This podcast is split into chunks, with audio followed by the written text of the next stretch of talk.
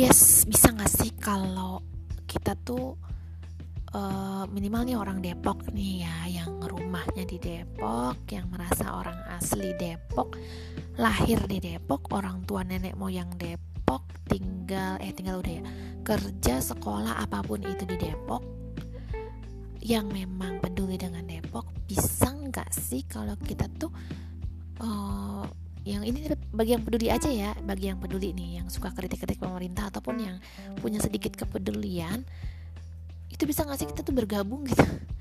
Jadi abaikan sara, suku, agama, ras, terus hanya apalagi sih? Kok jadi lupa sih? Abaikan parpol, asal sekolah, segala macem, gender apapun, lupakan. Jadi kita tuh kumpul aja siapa yang peduli dengan, sebenarnya sih lebih ke secara umum, kehidupan bangsa dan bernegara, peduli dengan rakyat, peduli dengan diri kita sendiri, keluarga kita, kerabat, masyarakat Indonesia gitu.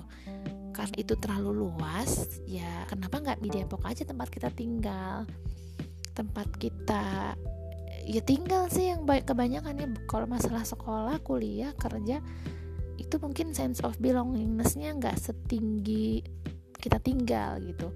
Kalau tinggal bisa jadi dia memang lahir dan asli di Depok, dan sampai dari kecil sampai sekarang masih tinggal di Depok, sekolah dan kerja pun juga di Depok. Jadi udah apa ya, kental banget ya Depoknya. Jadi kalau emang dia punya kepedulian, beda ya dengan jangan yang orang yang gak peduli, antipati, mikirin diri sendiri, diajakin gitu, atau disuruh, atau mendengerin podcast ini.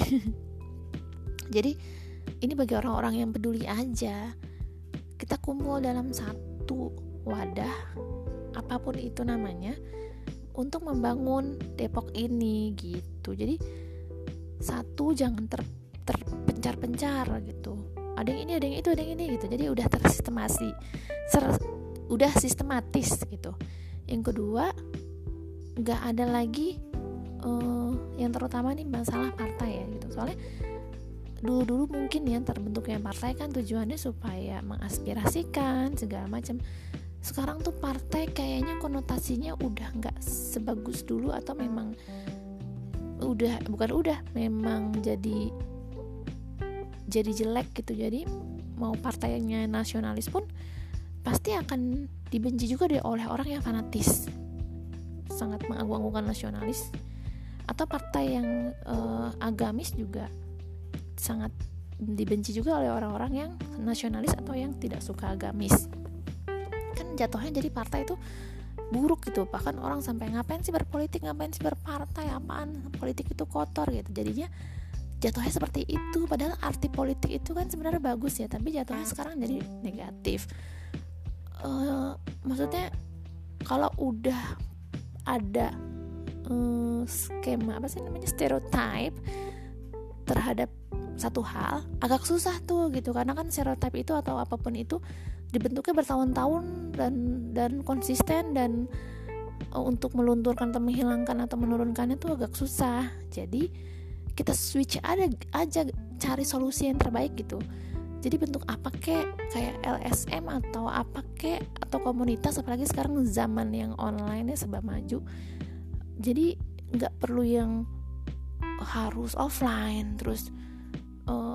Kebayang, maksudnya emang nggak kebayang gitu ya, belum kebayang realnya atau fisiknya gimana atau teknisnya gimana, cuma kayak pengen banget gitu. Bisa nggak sih satu itu kuat banget posisinya dan fungsi dan efeknya dan pengaruhnya kepada orang Depok itu sendiri, minimal baik apa yang mereka lakukan, kontribusinya, terus ide-idenya itu tuh signifikan dan berpengaruh, sehingga jadi bisa menjadi apa ya, bukan penyeimbang ya. Jadi nanti akan program-programnya akan didukung juga oleh pemerintah, Pemkot Depok, didukung juga oleh partai gitu.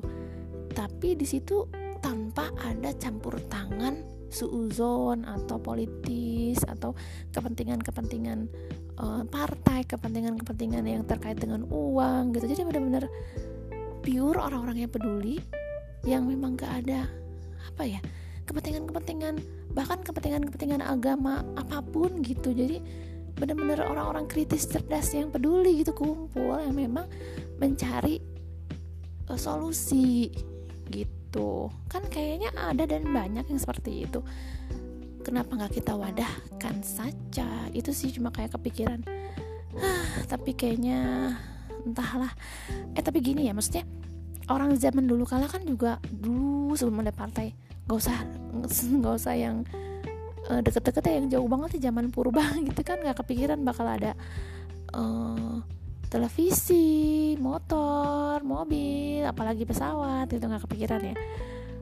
Jangankan itu, kepikiran punya rumah yang ada temboknya, gelas, piring, sendok aja, kompor aja, yang bahan peralatan dapur aja mereka mungkin nggak kepikir, karena kan purba gitu.